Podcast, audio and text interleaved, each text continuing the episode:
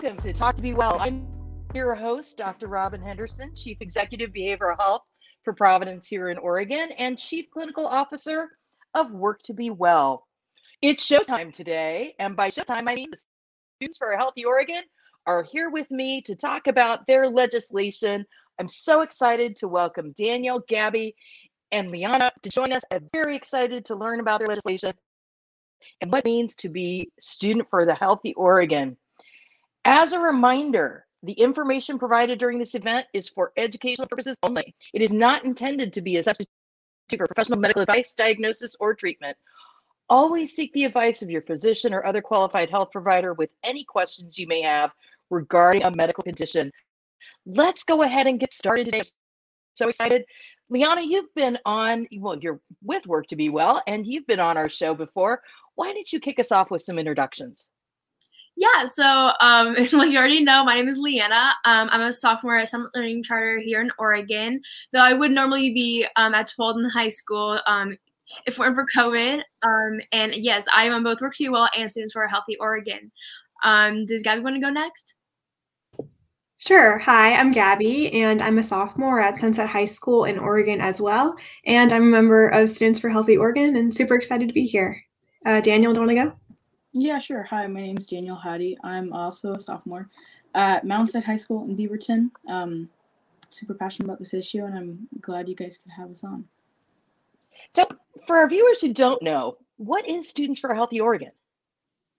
Um, I can speak a little bit on that. So, Students for a Healthy Oregon is a coalition or a group of students in Oregon, if that didn't already say it for you. Um, but uh, I think it was back in 2019 we passed a bill um, for students to have a mental health day as if they were to have a um, like if they were physically sick, like if you had the flu or just something like that. Um, but that bill got passed in 2019, and this year we're going to be passing a bill that we're going to be talking about today. And there's a lot more than just three of us. There's, I'm pretty sure, around 10 or 12 of us. And yeah, that's pretty much Students for Healthy Oregon. Well, and how did each of you become involved? I mean, why is this? Why does this matter?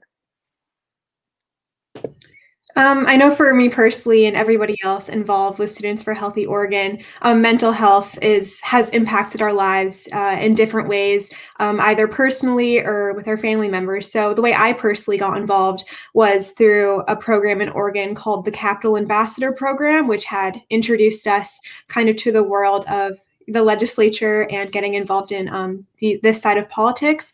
Um, and yeah, that's just how it relates to me personally. But I know that for all of us, it's mainly about helping people in their mental health. Yeah, mine is um mine's a little bit different, but it's still the same way where we're all passionate about mental health. Um, my friend Lena, who's also on Work Be Well and Students for a Healthy Oregon, uh, she kind of got me um, interested and kind of got me into the whole group because um, I'm really passionate about mental health. Um, I personally struggle with ADD, anxiety, and depression. And so this bill is definitely something that I'm really passionate about and I'm really happy to be working on. And yeah, that's pretty much how I got into Students for a Healthy Oregon. What about you, Daniel? Yeah, similar to Gabby, I came through um, the Capital Ambassadors Program or CAP. And I think it's really neat because it's all these different students from communities all across the state coming together because we all have this like joint passion um, and we all recognize this issue and we want to make real solutions. And we're doing that at the policy level, which is super exciting. It is super exciting. And much like what we're doing now, we're talking on camera, little boxes like this, almost like a Zoom call. That's how our legislature is going this year, right?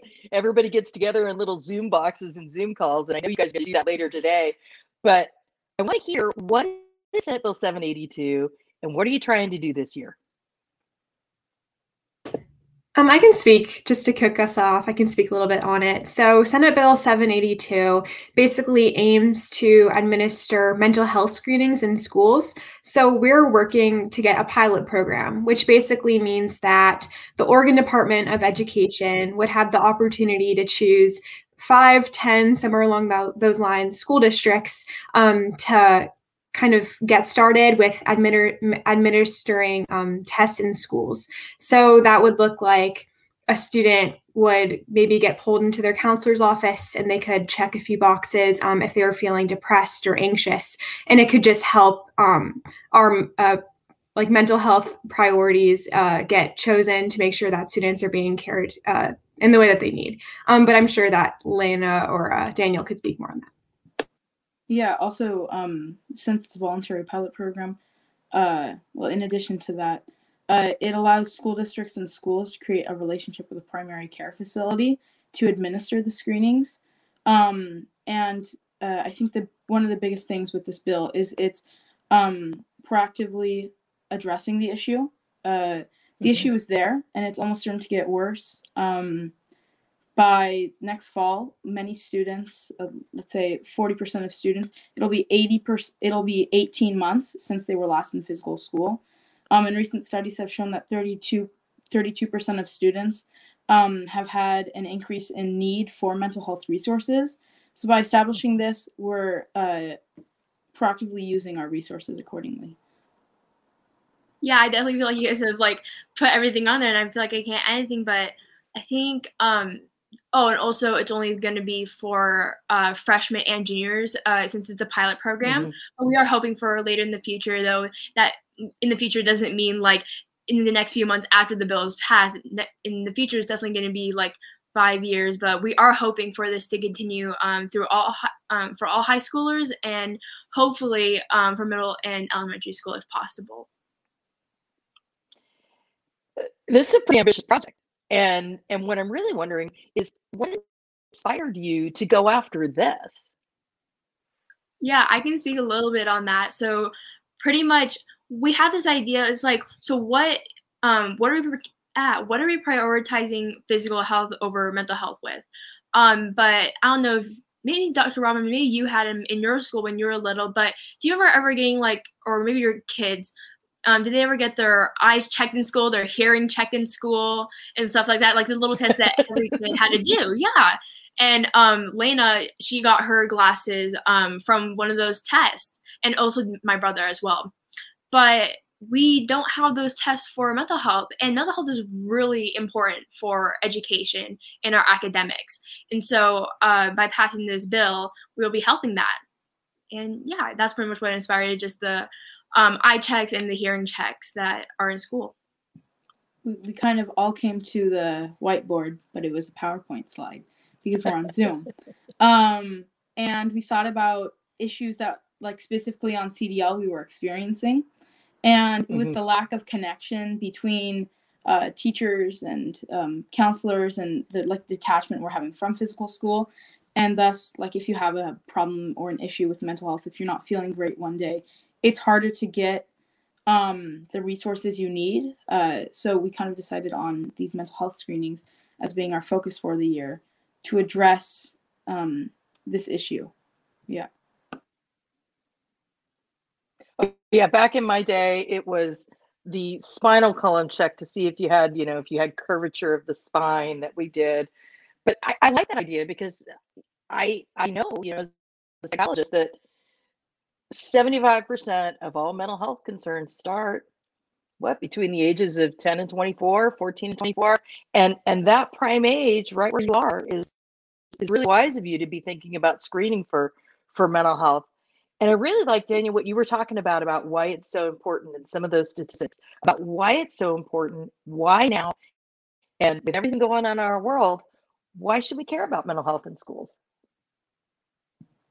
I like to, I'll just address this briefly and then I'll pass it on to the others, but I like to um, mention how uh, when you're identifying or dealing with mental health, one of the biggest parts of the challenge is identifying the issue.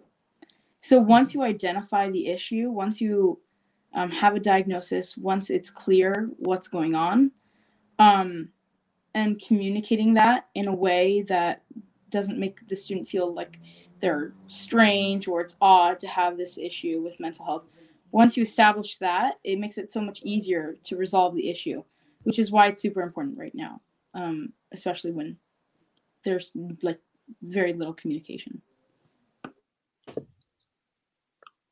Yeah, absolutely. Um, I know in my experience, uh, my brother had been struggling for a portion of his childhood and we could not figure out what was going on. But once he had had his diagnosis of anxiety and um, autism spectrum disorder, then a whole new field of resources opened up in these schools. And he didn't feel as isolated because we were able to pinpoint exactly what was going on and then accordingly find a treatment. So that's kind of what's going on here as well. Because once you can obviously get to the bottom of what is going on and find the source of an issue, then it makes everything else so much easier. Um, and then obviously we're in a pandemic and things are crazy.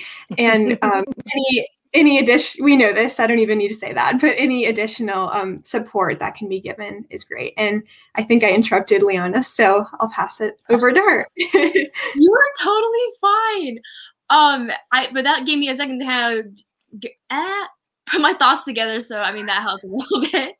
Um but yeah i mean i can somewhat relate to your brother but not on that diagnosis but with an add diagnosis like I always felt like strange in school because in elementary school, I remember my my teachers and parents were like, well, Lana can't focus in school. Maybe we should just give her a puzzle. Maybe that will help. And of course, the puzzles don't help my ADD, obviously. Um, but I, it took forever to finally get a diagnosis until it was in um, high school, literally just last year that I got a mental health screening and I finally found out that I had ADD and I didn't feel isolated. I didn't feel weird to not be able to focus. Like I don't know if you can see because it's under the camera, but my feet are like going boom, boom, boom, boom, boom, boom, under the camera. My fingers are going like this. I'm just hiding it under the camera. But yeah, um, to finally have that diagnosis and I didn't feel as isolated. Oh, yep, the fidget spinner. I think I showed it on another work too. Well, where I had my little cube underneath the camera. um, but yeah, definitely during COVID. Um, I know that I can't remember what the statistics are, but a lot of students are definitely um, getting anxiety and depression with not being able to see um, their peers in school. And I know that's really important because for our social health. so this is going to be really important for the screenings to get out. So it sounds like you all know people who would have benefited and who will benefit from mental health screenings. And, and it's not just about anxiety and AD it's also about depression and and some of those other types of things that that I know um, when I've heard students talk about this bill, um, I've heard them also talk about those aspects of being able to intervene with someone when they're still, you know, let them know they're not alone. So, what do you think is the benefit of doing this with the primary care clinic? I heard you mention that in the description of the bill. And why would it matter to do it with a primary care clinic?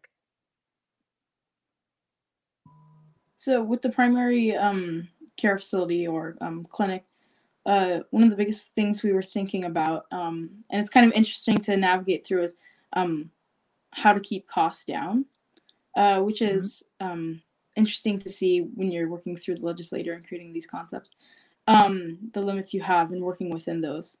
Um, so, working with the primary care facility, we're taking some of the burden off of ODE uh, for training and training administrators and training mm-hmm. um, counselors who already have a ton of stress. And that's another reason um, we've noticed that uh, resources within schools are stranded, especially now. Um, uh, counselors are more focused on like college admissions and helping students with that.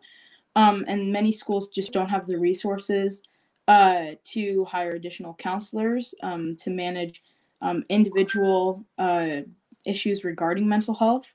So it was important to establish this bill and work with a clinic that uh, not only would relieve some of the stress off the school district and ODE, but also they know exactly what they're doing um, and they're trained in this regard. So it's going to be taken seriously.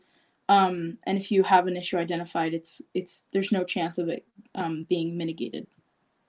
Yeah, I really want to just echo what Daniel said, because um, people are always gonna as like, well, we have school counselors. Why can't they just do that job? Like, there are school counselors. Well, school counselors are definitely 100% bombarded with college admissions, trying to get people schedules all over the place. Um, but um, if we get that job to a health professional, they can get it done um, 100% right, or at least, yes, 100% right. And um, they know what they're doing. Yeah, and just adding on to uh, what they've said, uh, all very true. But a big thing for us was also looking at kind of through an equity lens. I've heard that saying quite a bit. Um, and it basically just means ensuring that it equalizes the mental health support that students are receiving. Because when we were brainstorming this we were thinking about how some school districts have already implemented this but they so happen to have the resources to have their own mental health and uh, physical health facilities already. And um, at least i know me and daniel were both in the beaverton school district and sometimes we don't always have a surplus of funding to be able to do that. So by partner by partnering um, like with the uh, caregiver, not caregiver, the um, like Providence, for example, um, then it would just mm-hmm. make it so that it's putting less of a burden on the school districts.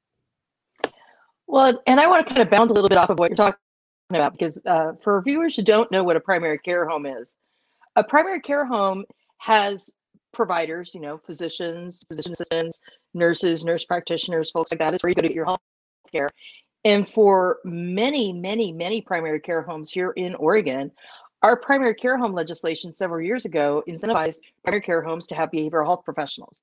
At Providence, for example, all of our clinics have embedded behavioral health professionals who are part of the family, part of the community. They're usually psychologists. And we want to treat the whole person. So we want, you know, everybody in the family to come in for care.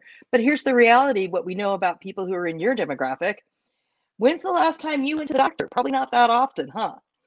I mean, you used to go when you were like a, a little kid and went to the pediatrician all the time to get your shots. Everybody loved that part. But as adolescents, we know that getting you guys to go to the doctor, yeah, it's probably not the thing. And yet we know that when you go to the primary care home, that's where we're going to screen you for anxiety. We're going to screen you for depression and pick up on other types of things. So why not bring the primary care home to where you actually are? Whether you have insurance or not. I think it's a really brilliant idea. And when I first heard about it, I was like, you guys are, are actually pretty smart. we, we couldn't figure this part out. so when you think about taking this bill, you know, assuming that this bill passes, how long do you think it's going to take before you could take statewide? So a big part for that, and uh, I want to emphasize this, it's a pilot program. Um, mm-hmm. So, uh, since it's a pilot program, we can evaluate what data and what information we've collected, um, and then readjust and relook at how we want to implement this bill um, in more of a concrete structure. So, uh, we've proposed like potential reporting um, for it to pick up on um, demographic information, so age, ethnicity, um, what district they're mm-hmm. in, what community they are. And this is all potential reporting since it is a pilot program. Uh, and then how many referrals we got, how many people followed up and got care based off of the issues um, they were reported to have. And then from that, um, from the information that um, we and other experts uh, receive, we will be able to implement a more definitive um, solution. So that's why we all think this is a really great bill because it allows us to address the issue, and use our resources in a really wise manner. So I think that's super important. Um, I feel like I couldn't have said it better. You really just hit all the points about um, about the demographics and getting that information back because we are going to be needing that information to know um, just for, for the health professionals and um, to know where those um, at where the screenings are definitely needed.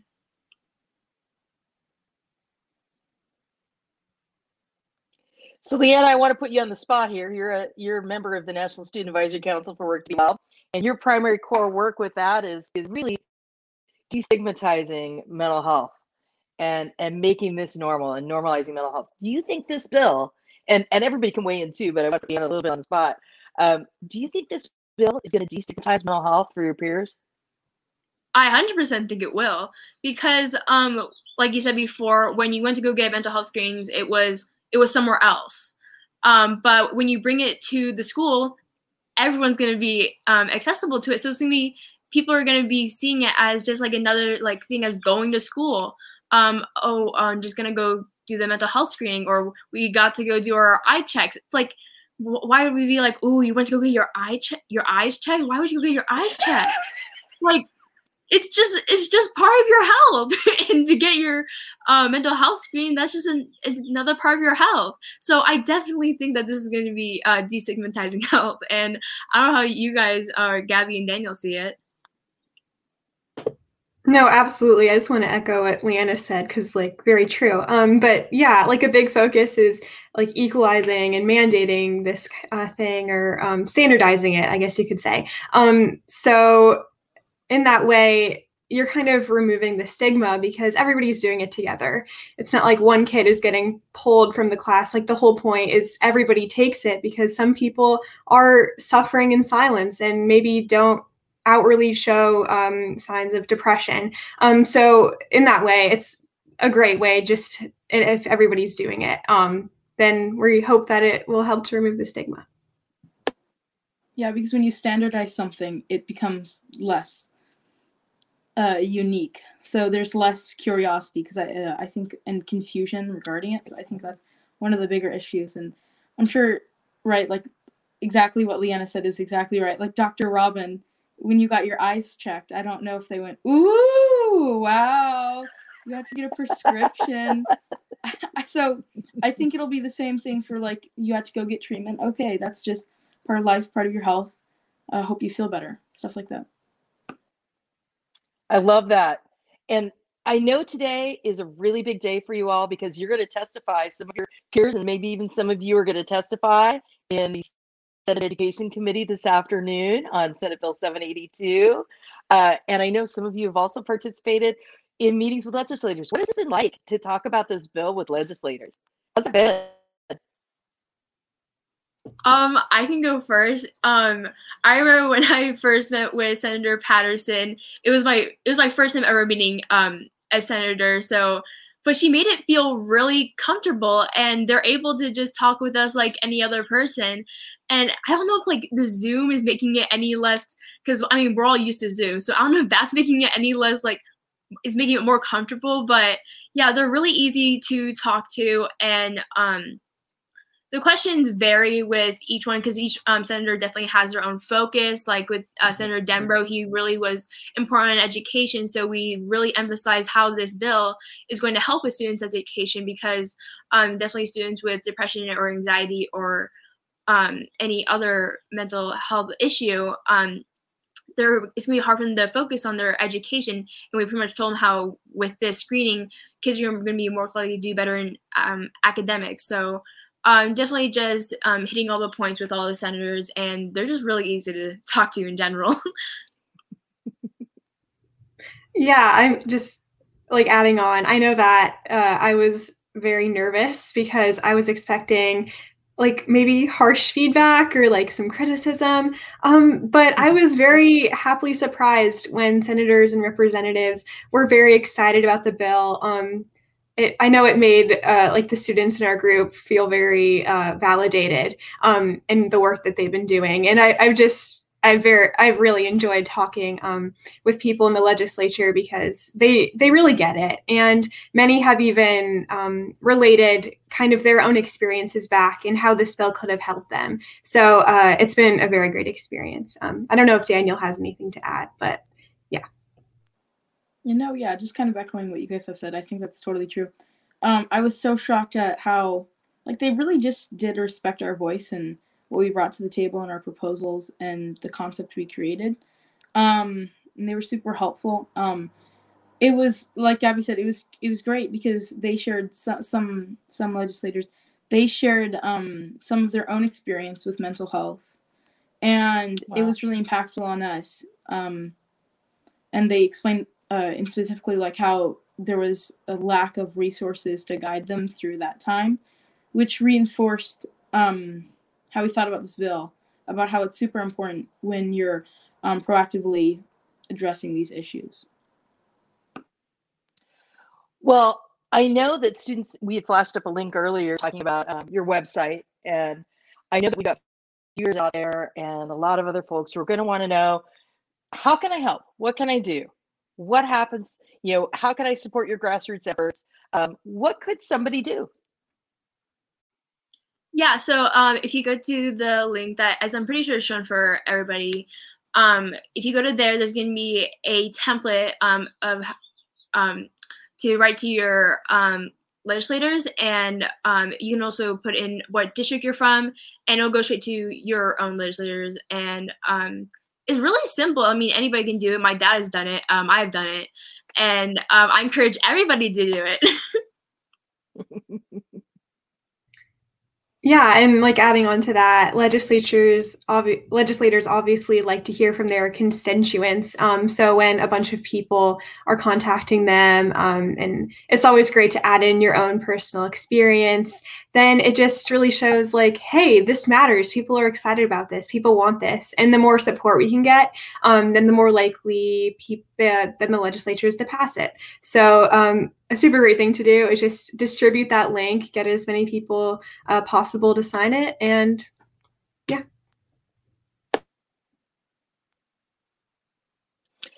Well, I love that idea because I agree with you. The more that we get card letters and links are a great thing. I love the grassroots website.